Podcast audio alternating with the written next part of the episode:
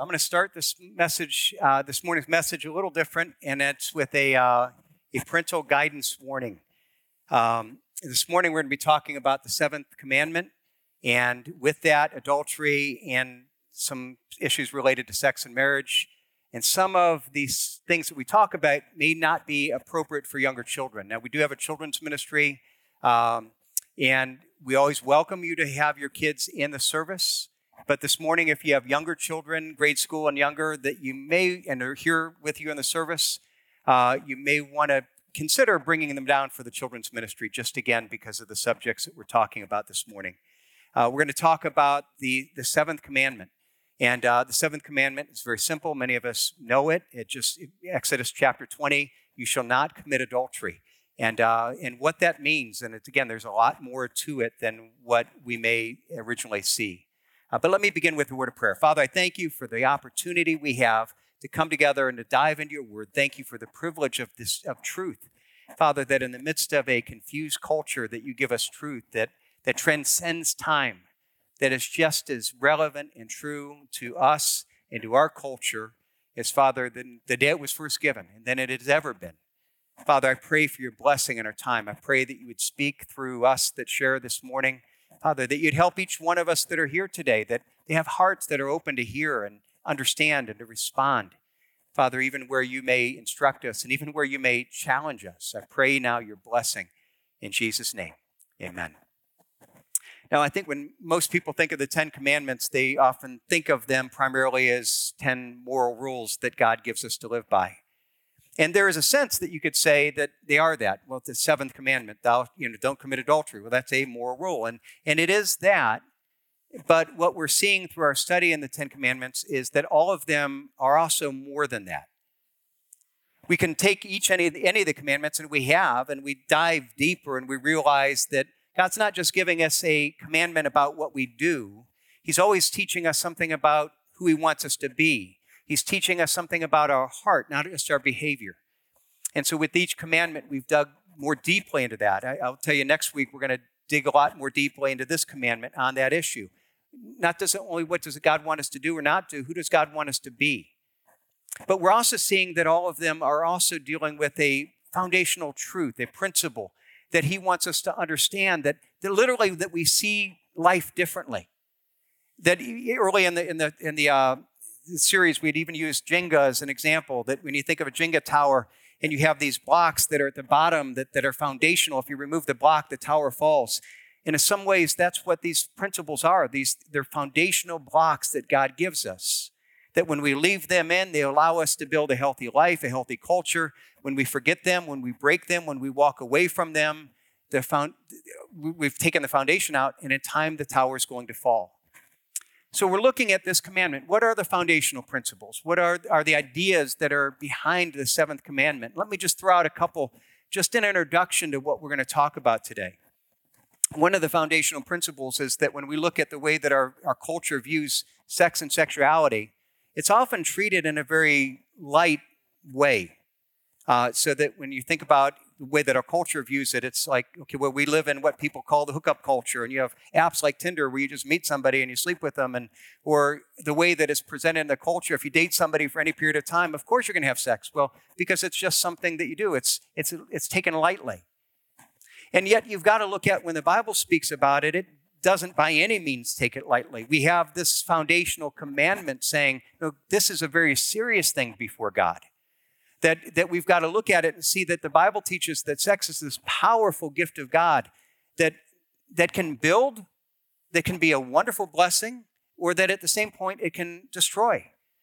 I read one person and they talked about the example that if you think of fire, and fire especially throughout much of human history, um, you know, fire is what you used to heat the home. Fire is what you used to cook food. It was something that was an incredible tool, a wonderful blessing. But when you think of fire, you have a fireplace where the fire belongs. And if you keep the fire in the fireplace that it was designed for, it's an incredible tool. If it gets outside of what it was designed to do, suddenly that fire becomes something that can destroy your home, can destroy a forest. And that's the same thing is true here that, that if we take this wonderful gift, but if that fire leaves the boundaries of God's design, it can become something that burns our soul in such a way that causes disaster.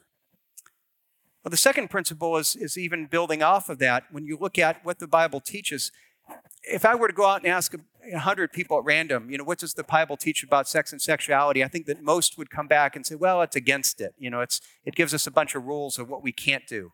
And we think in negative terms.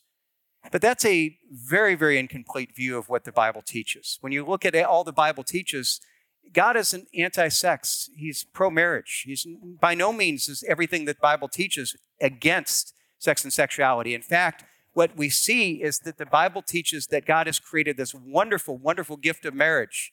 And He has given us the gift of sex within marriage. And He says, okay, this is so wonderful that I want to give restrictions to keep you from ruining the wonderful design that I've given you. And if you take it outside of that, it's going to, it's not that God's keeping you some, from something good and pleasurable.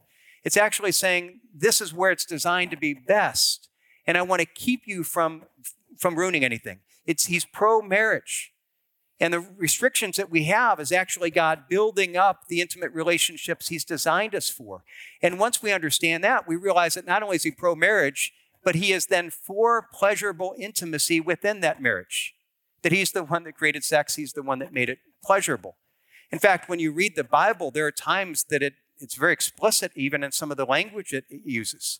Look, let me go to uh, Proverbs chapter 5. Speaking of, of sex and sexual um, intimacy, here's what Proverbs says Drink water, speaking now of sexual intimacy, from your own cistern, speaking of within your wife.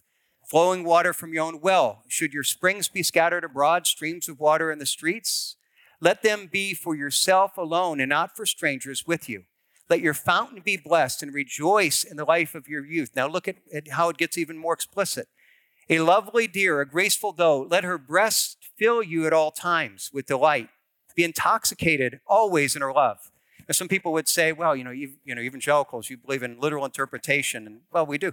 This is literal. If you take it literally, that's a pretty good interpretation. I mean, that's that what that says is really beautiful.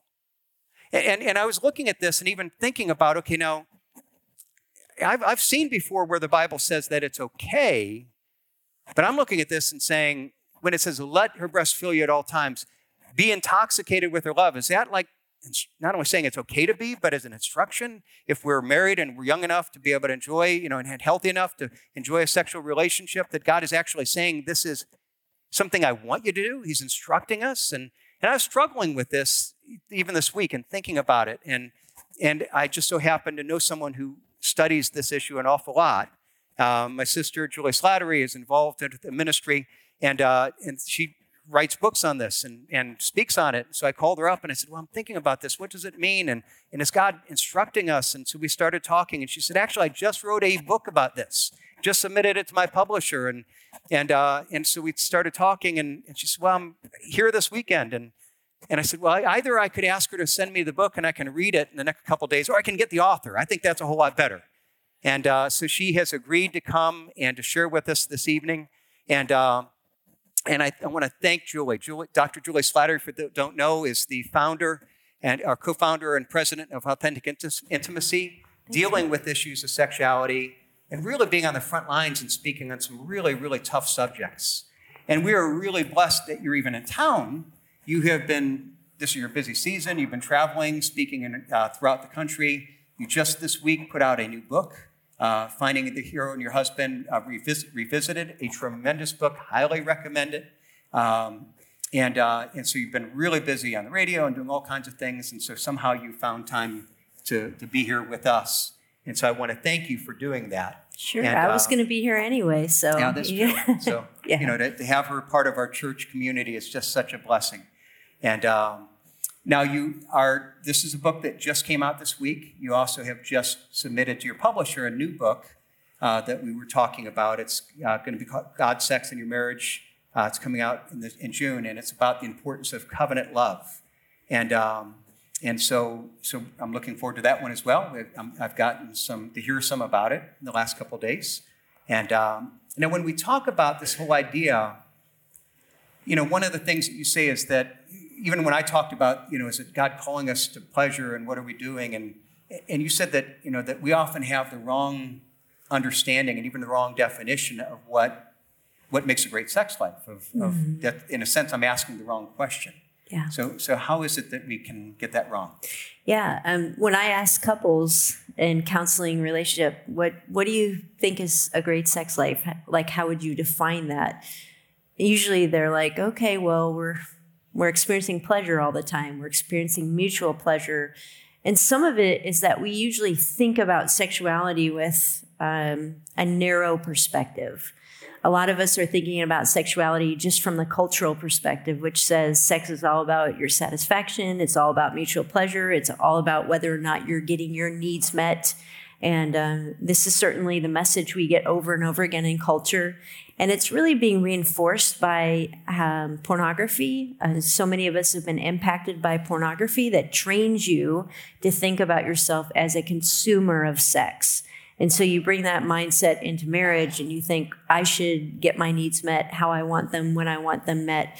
And so there's this one idea of a great sex life being this mutual compatibility. As a matter of fact, a lot of younger Christians might say, I, I definitely would want to live with somebody or sleep with somebody before I get married because I want to make sure we're compatible. And there are people that advise that. I've seen Christians that advise that, even though it's unbiblical. Right, but they're thinking uh, yeah. about sex with the wrong framework of what do we actually define a healthy sex life as being. I think another kind of script or narrative that we're using sometimes related to what makes a great sex life is we only look at the rules. And so we're saying as long as we avoid sin, as long as we're avoiding uh, infidelity, we're avoiding pornography, we're avoiding uh, fornication, all the thou shalt nots, then we should be fine. And couples that have that perspective are not thinking about the fact that God wants them to grow into mature love together. They're just checking boxes of duty and religion and rules. And I think couples that are working from that paradigm are often struggling with a lot of shame around sexual desire, shame around sexual pleasure. They don't know what it looks like to grow in their sexual love for each other. And so, part of what I try to help people realize is that when we look at the whole of Scripture, there's a much fuller picture of what God actually designed sex to be.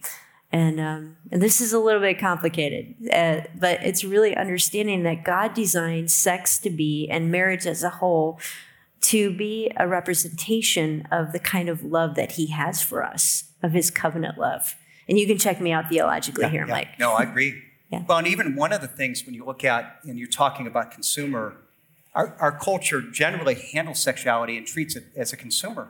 You know, that and the consumer is okay, I'm trying to, number one, I'm trying to, my wife, my, whoever I'm sleeping with, um, I'm getting something out of them. And not only that, but there's an insecurity because if, if I view it as a consumer, well, I'm always, there's always a possibility of shopping around. There's always, well, if you're not meeting my needs, is there a better product out there? Is there, is there a more fulfilling, and whether that's outside of marriage, whether that's pornography, whether that's, which is vastly different than this idea of covenant love. Mm-hmm. Um, yeah. Know, it's a total, you know, so how is that different? What's covenant love different? Yeah, it's really different. It's really the idea that the reason that we're sexual people to start with, and the reason that God created marriage is so that we would have a physical way of understanding how He loves us. Uh, so, one of the, the ways that I describe this to couples is think about your sex life as a jigsaw puzzle. Now, I know that's not very romantic, but just go with me here. So, you've got like a 2,000 piece jigsaw puzzle, and you can probably identify with thinking, I don't know how these pieces fit together. Like, this works, but this piece, like, I don't know what to do with that. And uh, and jigsaw puzzles are infinitely more difficult if you don't have the right picture on the front of the box that you can use as a reference point. So I like to do jigsaw puzzles, especially here in northeastern Ohio in the winter where there's not much more to do.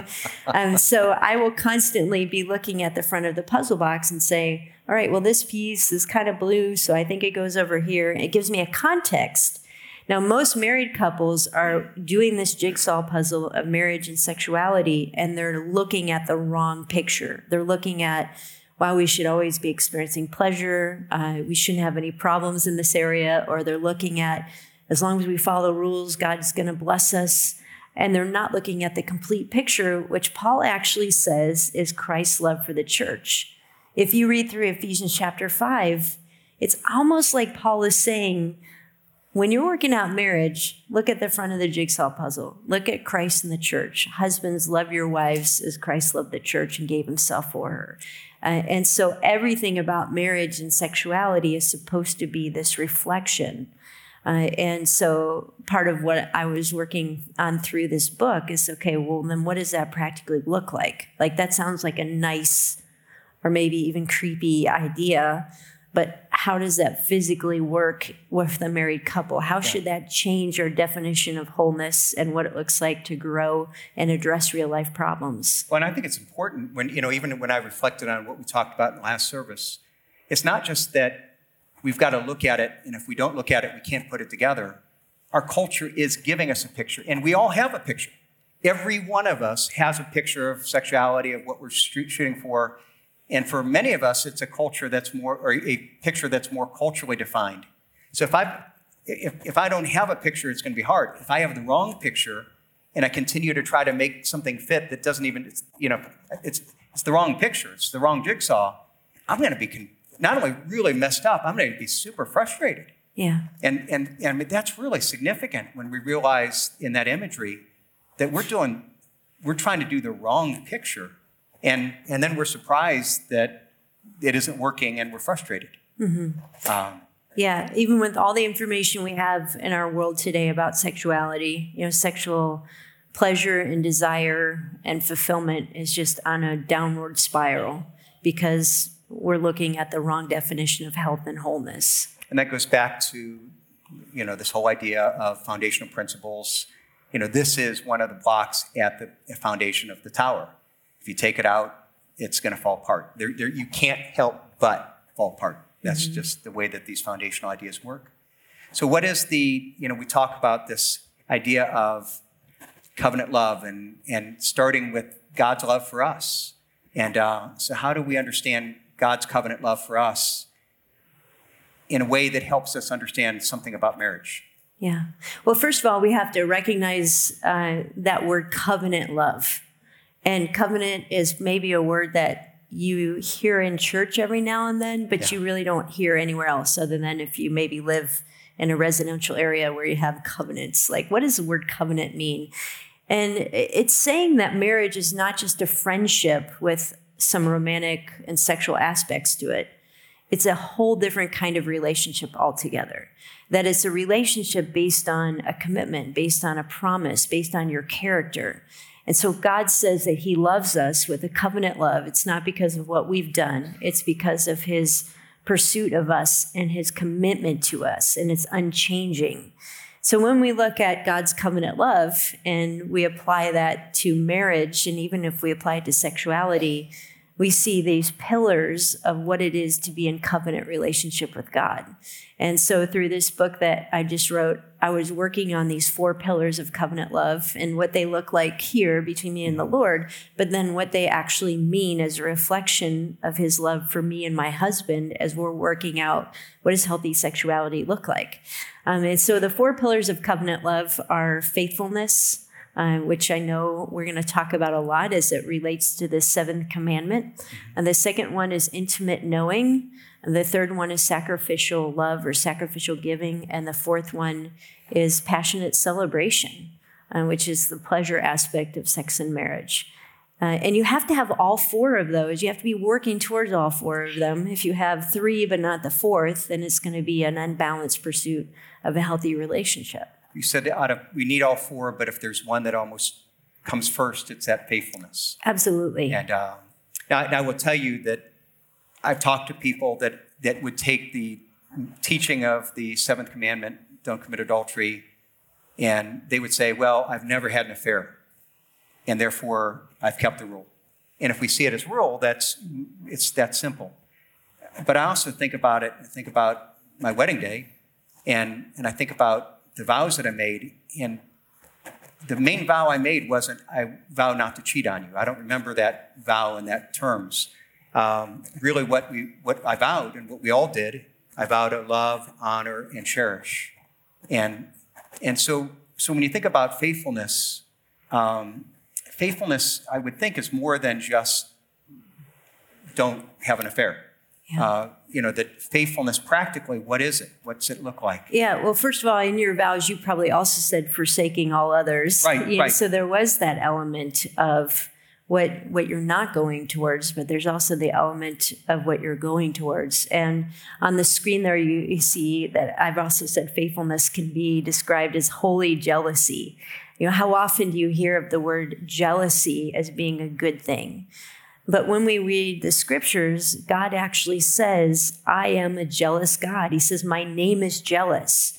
And he's talking about this in reference to the covenant he made with Israel and how they were breaking their covenant. They were unfaithful to him. Yeah, when we think of negative, we think of I'm jealous of. Right. And so God doesn't like look at us and say, I'm jealous of you. You've got something I want, I don't have. And that's not, it's it's actually jealous for. It's right. it actually it's it's the same root as zealous that I'm zealous for something. I, I long to have something and uh, with you, and mm-hmm. I want you to have this. You know, I want you to have this pleasure, and so he's jealous for us. And he's jealous for our exclusive affection. Yeah. Uh, if I were to worship other gods, even if I come to church every Sunday, but my heart is full of idolatry, then he would say, you know you're you're breaking our covenant. I promise to be there and to be your god. I will be your god. You will be my people. There's a faithfulness there that is not just in the action but in the spirit of my heart. He said to the people of israel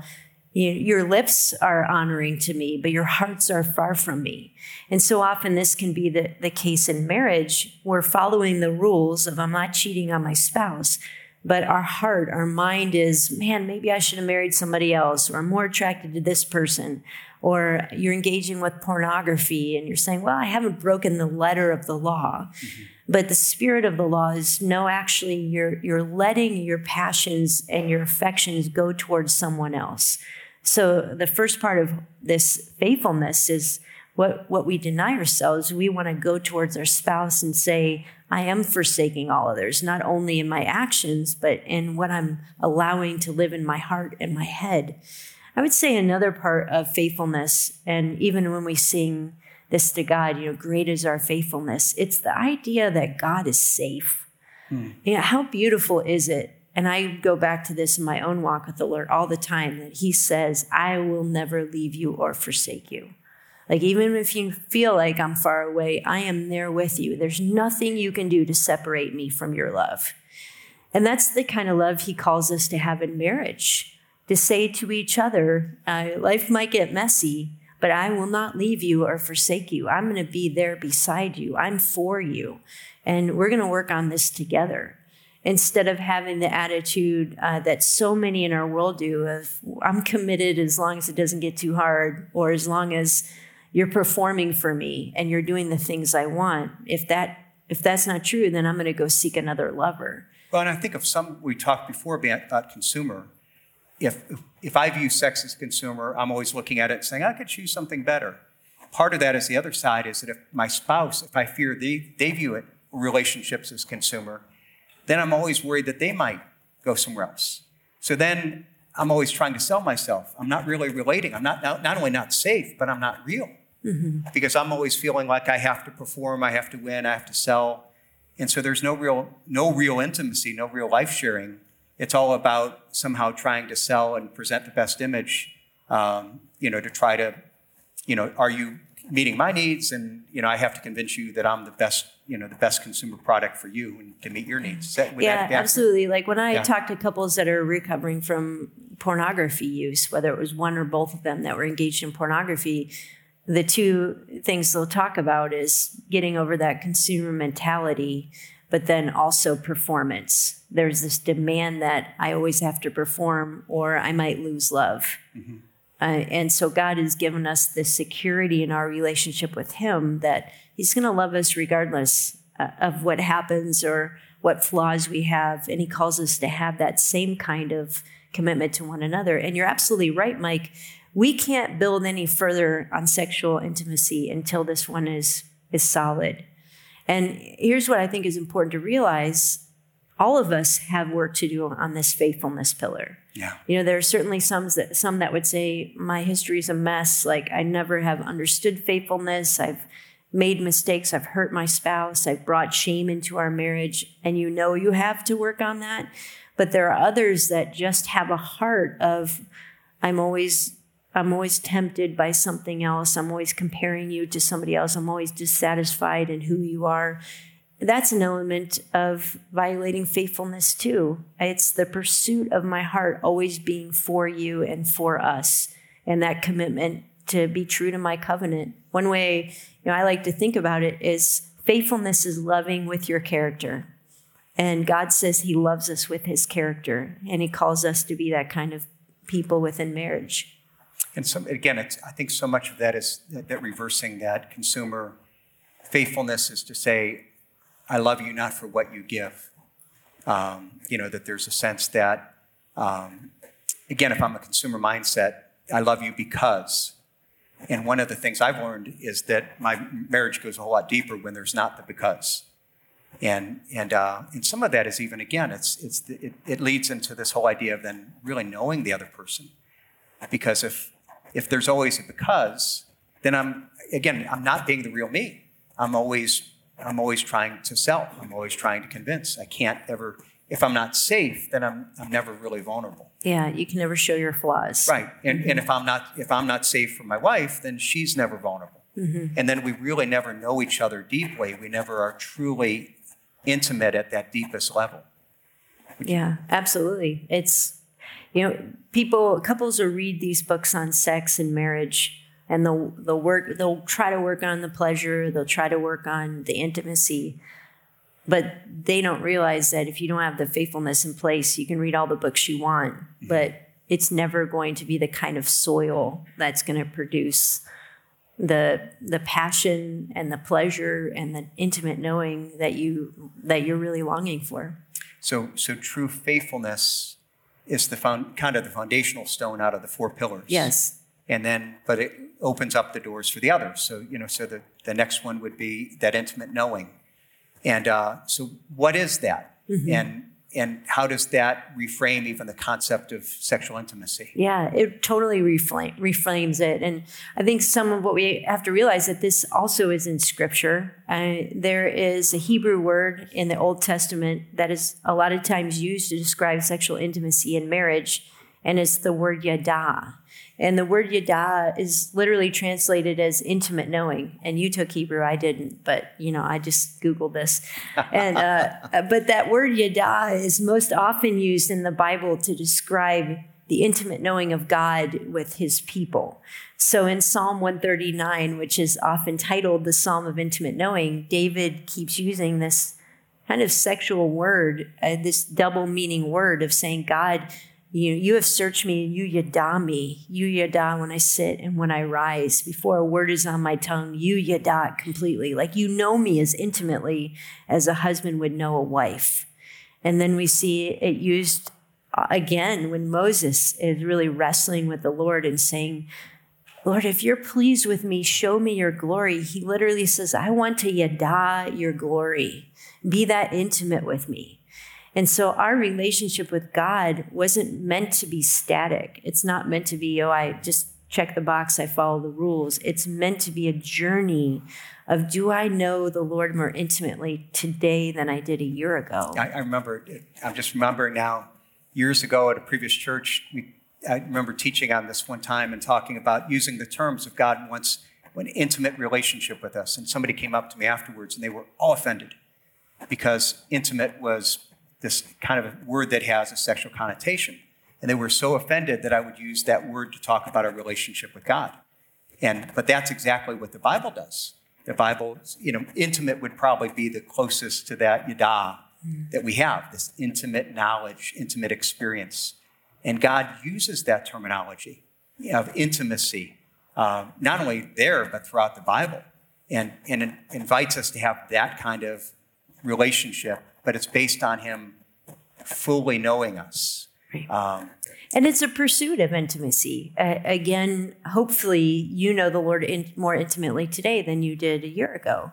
And so the question then is do you know your spouse more intimately today than you, you did a year ago? Do you know your spouse sexually more intimately today than you did a year ago? And what that means is that this is a journey And just like our relationship with God, it sometimes is the disappointments and the valleys that are the greatest invitation to intimate knowing. So, uh, my guess would be if I asked each of you, what what periods of your life would you say you've grown in intimacy the most with the Lord? You'd probably say it was a hard time. It was during a stage of grief or of loss or of failure when you really pressed in to know the Lord and you said, Wow, I know him better now because I went through that valley.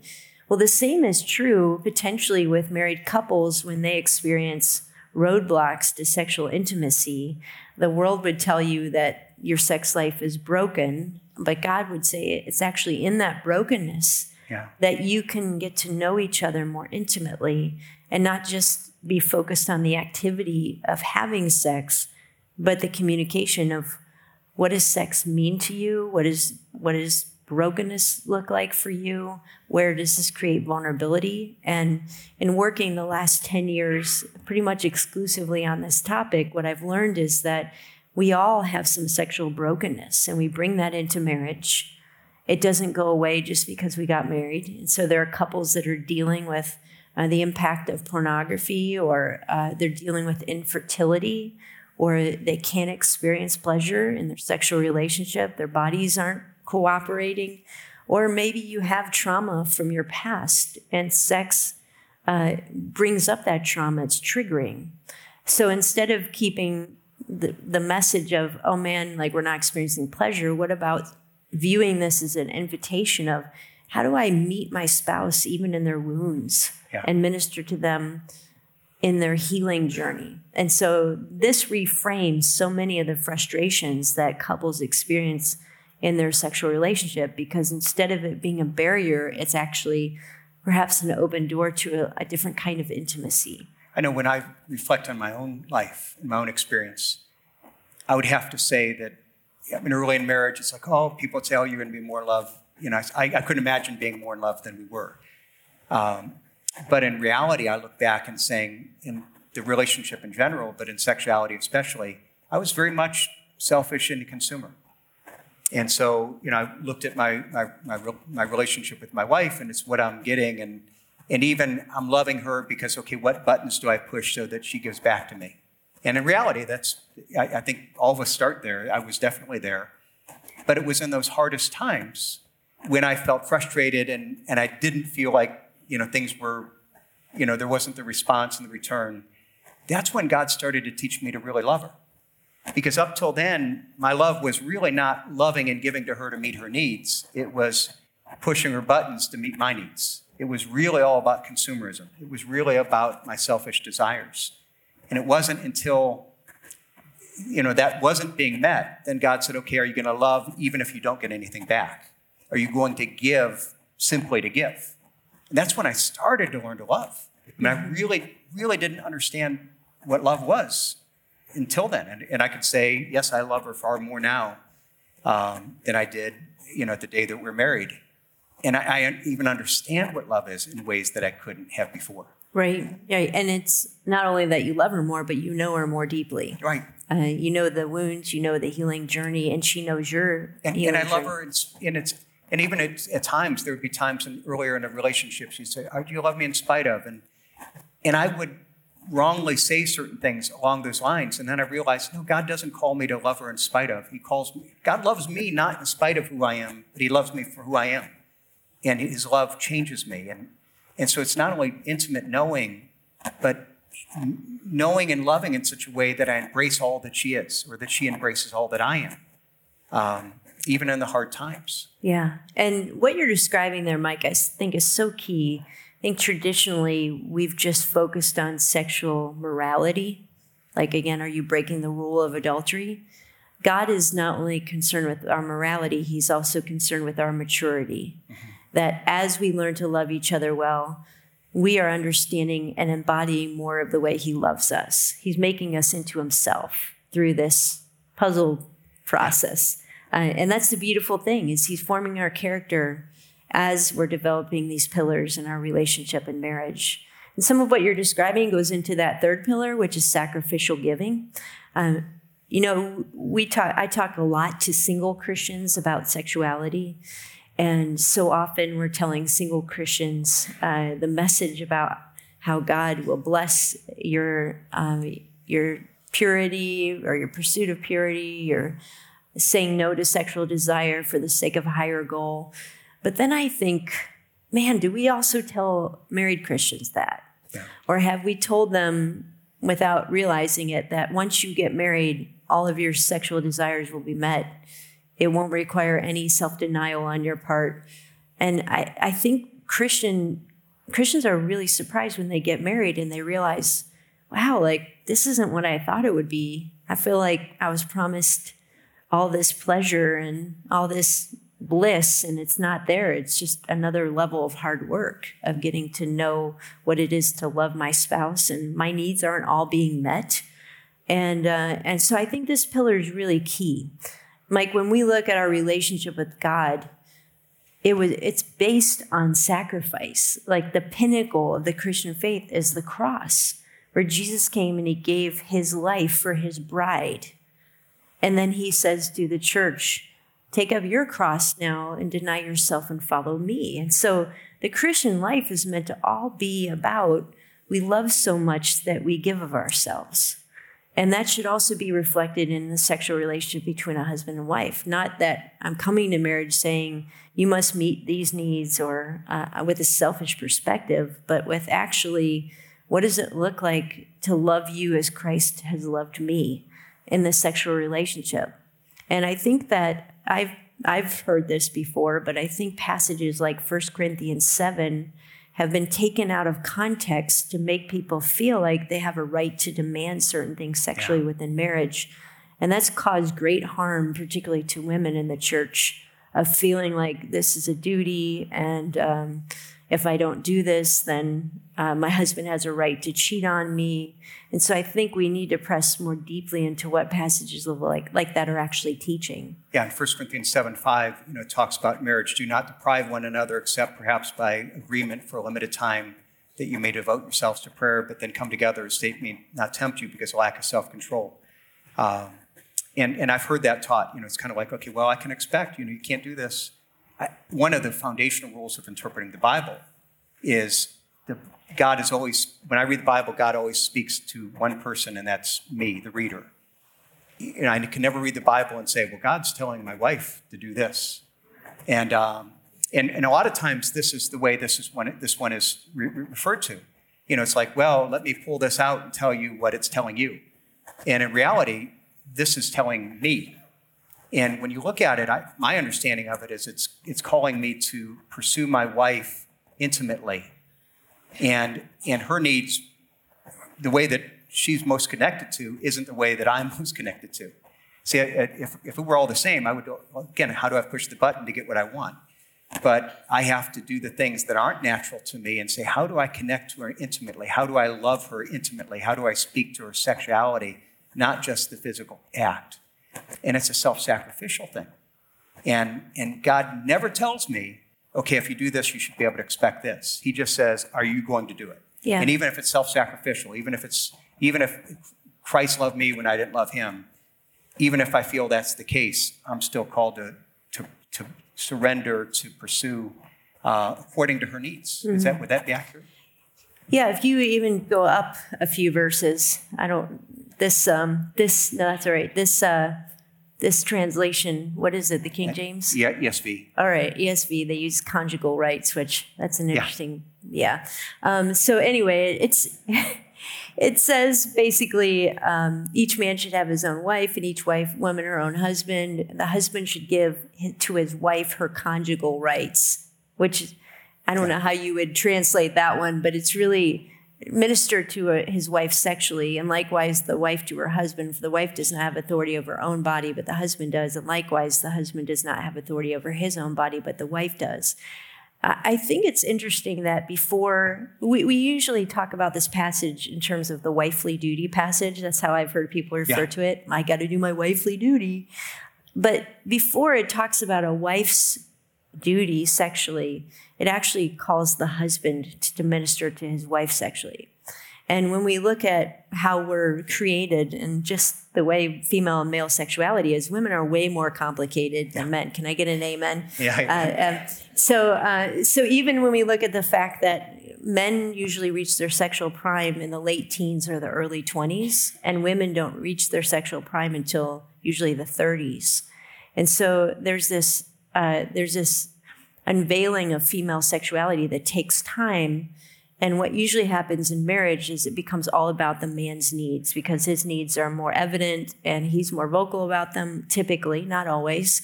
Uh, but the relationship starts revolving around this idea that his needs are primary. And so we looked at, at a passage like this, and a wife feels like, wow, I've, this has become a duty for me. When we look at this in light of what Paul's saying and the whole of Scripture, you know, God is really saying take sexual intimacy as a priority in your marriage, be working on it. But both of you should minister to each other. And it's going to be different. It's not going to be what I want. It's how do I how do I minister to her according to her needs, which are radically different than mine. And then when we bring in brokenness, like yeah. for example, probably about a third of women have experienced sexual trauma. And so they read a verse like this and they feel like they're traumatized all over again. They're objectified instead of it being, no, actually, God is calling the husband to minister to his wife on the healing journey. Uh, how does she become sexually whole? Not just by focusing on activity, what they're doing with their bodies, but what does it look like to grow in safety and in healing? Uh, and so I think it's really important that we recognize that when we look at all of Scripture, Christ's love for us is all about Him laying Himself down for us. And that's what He calls us to do in marriage, including the sexual relationship. You know, I know couples where uh, they will abstain sexually for months because one of them is on a healing journey. And that's what I think even Paul is saying here that sometimes you abstain not just because you're praying for the person on the prayer list, but because you're praying that God would bring healing and redemption even with this, when, within this intimate part of your marriage. Yeah, but there's also a sense that when you see this throughout Scripture, that God calls us to self sacrifice, but there's a fruit of self sacrifice of joy. Mm-hmm. And I mean, I, another you know, different one that I shared this first service, but I think of uh, Hebrews you know, in Hebrews 12, uh, 12, it talks about Jesus who endured the cross, scorning its shame. Why? For the joy set before him. That there's a sense that even Jesus, why did he go through sacrifice? Because there was a joy set before him. And so, likewise, why do we self sacrifice? Because there's a joy, uh, there's a God blesses. It's not like, okay, well, I'm going to be miserable and serve my wife and, you know, just expect that. No, I serve because that's because God, in some ways, there's a blessing that comes from that. Mm-hmm. Um, and, and so that kind of leads, you know, sacrificial giving leads to that fourth par, uh, par, uh, pillar yeah. of passion celebration. And, yeah, uh, yeah, it really does. And it's the idea that sexual passion is the celebration of all the work that you do in covenant. Uh, it's the celebration of the commitment you have to each other, of the intimate knowing that you're growing in, of learning to sacrifice for each other. And then there's a time to have a party. And God made it so that sex is meant to be very pleasurable. And as we work through the barriers that keep us from experiencing that, uh, there's a greater freedom and a greater wholeness and a greater celebration. And if I got the, going back to the Proverbs passage, God wants us in time to pursue that. That's actually not only something God says is okay, He says it's something good.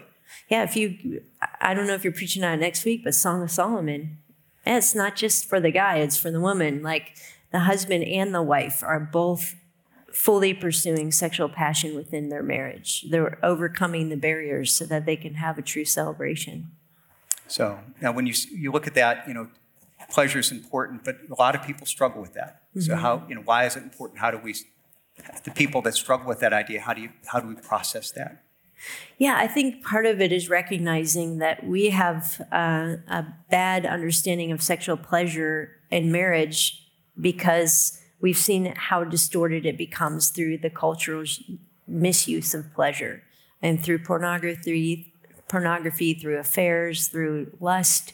And so, you know, there's some cases where, for example, I talked to people who have gone through addiction recovery and they're afraid of sexual pleasure because they're like, I associate that with shame. I associate that with my sin.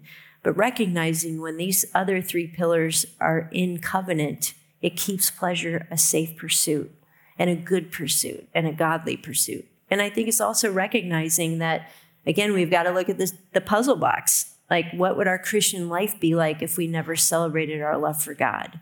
Some of what we do here every Sunday is the worship, and the worship isn't just the warm up for the message, it's our expressing our passionate love for God. It's us experiencing intimacy with Him together. And so there, there has to be a place of this joyful celebration of the love that we have with Him. And God says the same is true in marriage. You should laugh together and enjoy each other and drink. In Song of Solomon, God says, enjoy full to the fullness, eat and drink, O lovers. This is what I created this for. Yeah. And, and if you go back to our relationship with God, the more I've studied it and understood, our primary motivation in a relationship with God should be to pursue joy with Him. Mm-hmm. That I enjoy Him, and that you know that, that's that's that even causes me to deny myself because I'm pursuing something else. And so there's a sense that there's a joy that God wants, an enjoyment that God wants, that He's honored by. Yeah, yeah. God so. finds pleasure in our pleasure. Yeah. Um, healthy and holy pleasures that He created us to experience. Now, let me ask just as, as we close any words of advice or counsel, uh, you know, to the congregation here? Yeah, I'd say first of all, thanks for bearing with us. I know you're usually not used to coming to Sunday church and hearing a, a, talk on sexual intimacy and marriage, and some of you are singles, and I think it's really important also for single Christians to know what's on the front of the puzzle box and the intimacy that we pursue with God. But I also want to acknowledge that talking about these issues can stir up things in your life. It can stir up things in your relationship where you're like, wow, we have a lot to talk about, uh, or we're recognizing why we experience so much brokenness in our marriage, or maybe it's triggering things from your past. And that's normal. Uh, uh, but the next step is okay, Lord, how can I take what you're bringing to the surface and begin walking towards wholeness and healing? And that's, I know, something that you as a church body want to be part of helping. It's discipleship, but also, you know, God has provided counselors who specialize in marriage and sexual healing and trauma recovery and addiction recovery. And my encouragement to you would be um, take that next step, whatever that might be, to pursue wholeness. Uh, the more I am in this ministry, the more I realize uh, like we all have sexual brokenness and we all need to be pursuing what it is and to have God really redeem those areas of our lives. Yeah, there's sometimes a uh, stigma that people are afraid to pursue help. You know, one of the things that I we've talked about this a little bit. You know, I, I think there are two kind of people. It's not that they're broken people and unbroken people. There are broken people that get help and broken people who don't get help. And um, and any any good marriage I've, I've learned this. And I've never met somebody that I'd say they have a great marriage, they didn't have some kind of counseling along the way. And so I know I've pursued it. I, I know you have, you know, that, that we're healthy in part because we have tried to get other people to help us because I'm, you know, I'm, I can not see the things that I'm blind to. So. Yeah. Yeah. And these are difficult areas yeah. to navigate. Sometimes, even if you bring it up within your marriage relationship, uh, you're, you're hurting each other because it's so triggering. And so, if you find yourself in that situation, please reach out to somebody here at the church um, or to get a referral uh, to go through some counseling. You got a authentic, authentic intimacy, great resource online. Yes. Uh, some really great books. Well, lots some, of studies and uh, other podcasts mm-hmm. and great resources that you help make available as well. Thanks. And uh, so, well, thank you so very much for being here with us today. Thank you for your ministry for all that you do, and again for sharing that with, with us here. Let me close in prayer. Father, I thank you for the privilege of this time, the privilege of being able to talk about a difficult but very relevant subject. Father, I thank you that in the midst of a culture that is so incredibly confused, that Father, that you give truth that stands the test of time. That Father, this is just as true as it has ever been in any time in history. Father, we desperately need your truth. Father, I pray that you would help each one of us to understand these ideas, apply them to our lives. Father, I pray especially for those that have come in, Father, that are, that are dealing with brokenness within the marriage, that are dealing with confusion on this issue. Father, I pray for people that maybe right now that are involved in inappropriate relationships and they know it and uh, they don't know how to get out. Father, I pray that uh, for those that are, that are scarred, Father, for those that, that need help to deal with uh, past abuse and past betrayal. Father, that you would allow this to be the beginning of a healing process. Father, that you'd allow us to be able to not only understand these ideas, but grow in such a way that we would have character and relationships that would be an example that the rest of the world wants to follow. Father, I pray your blessing now in Jesus' name. Amen. Thank you, Juli. Thank you so much. God bless you. Have a great Lord's Day.